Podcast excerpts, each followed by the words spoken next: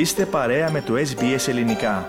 Βρείτε περισσότερες ενδιαφέρουσες ιστορίες στο sbs.com.au κάθετος Greek. Ριζικές αλλαγές λοιπόν προϊονίζονται στην λειτουργία των Αυστραλιανών ταχυδρομείων. Η Ομοσπονδιακή Κυβέρνηση ανακοίνωσε σήμερα την δημοσιοποίηση ενός κειμένου που θα αποτελέσει την βάση δημόσιας διαβούλευσης για το μέλλον των κρατικών ταχυδρομείων. Περισσότερα θα συζητήσουμε με τον Αλέξανδρο Λογοθέτη. Αλέξανδρε, το μήνυμα που εστάλει σήμερα από την κυβέρνηση και από την διοίκηση των ταχυδρομείων είναι ότι η λειτουργία των ταχυδρομείων ως έχουν δεν είναι πλέον επιλογή.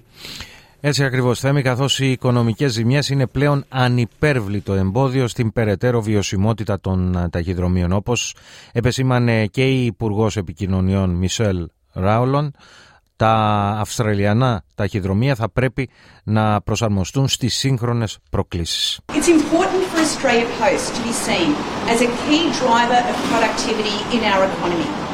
It needs to be adaptive. It cannot stand still.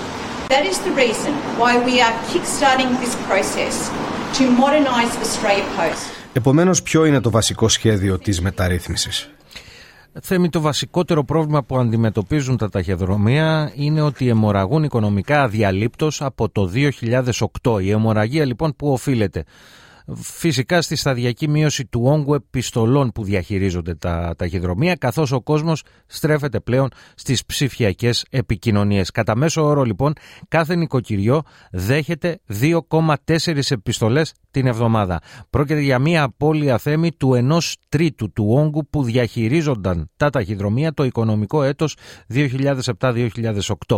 Ο σημερινός αριθμός μάλιστα σύμφωνα με τα μαθηματικά προβλεπτικά μοντέλα θα μειωθεί έτη περαιτέρω και πιο συγκεκριμένα σε μία επιστολή την εβδομάδα. Άρα, όπως σημειώνει και ο Διευθύνων Σύμβουλος των Αυστραλιανών Ταχυδρομείων, Paul Graham, το παρόν οικονομικό μοντέλο δεν μπορεί να διασφαλίσει την οικονομική ευρωστία.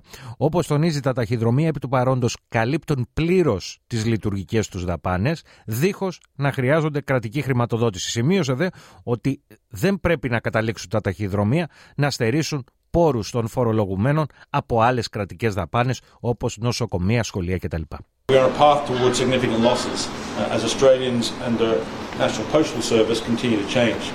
We are entirely self-funded business uh, and so we do not want to become a burden on the Australian taxpayer and using the funds that we would otherwise lose to ensure that Ποιες είναι επομένως Αλέξανδρε οι προτινόμενες λύσεις η αύξηση της τιμής των γραμματοσύμων και η πραγματοποίηση λιγότερων παραδόσεων επιστολών είναι κάποιες από τις λύσεις. Επιπρόσθετα βέβαια θα πρέπει να πούμε ότι η κυβέρνηση διαστόματος της Υπουργού, της κυρίας Ρόλαν, διαβεβαιώνει ότι δεν σχεδιάζει την ιδιωτικοποίηση των ταχυδρομείων.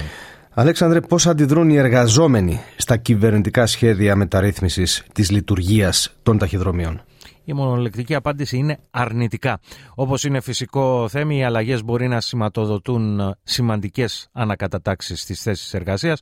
Ο πρόεδρος λοιπόν του Συνδικάτου Ταχυδρομικών Υπαλλήλων, Shane Murphy, δήλωσε ότι οποιαδήποτε, οποιοδήποτε σχέδιο μεταρρύθμισης θα πρέπει να προβλέπει τη βελτίωση των προσφερόμενων υπηρεσιών προς το κοινό, διασφαλίζοντας την πενθήμερη παράδοση επιστολών. Ensuring our to, to continue to deliver five days a week will allow Australia Post to continue grow, to grow their parcel deliveries capability to our communities.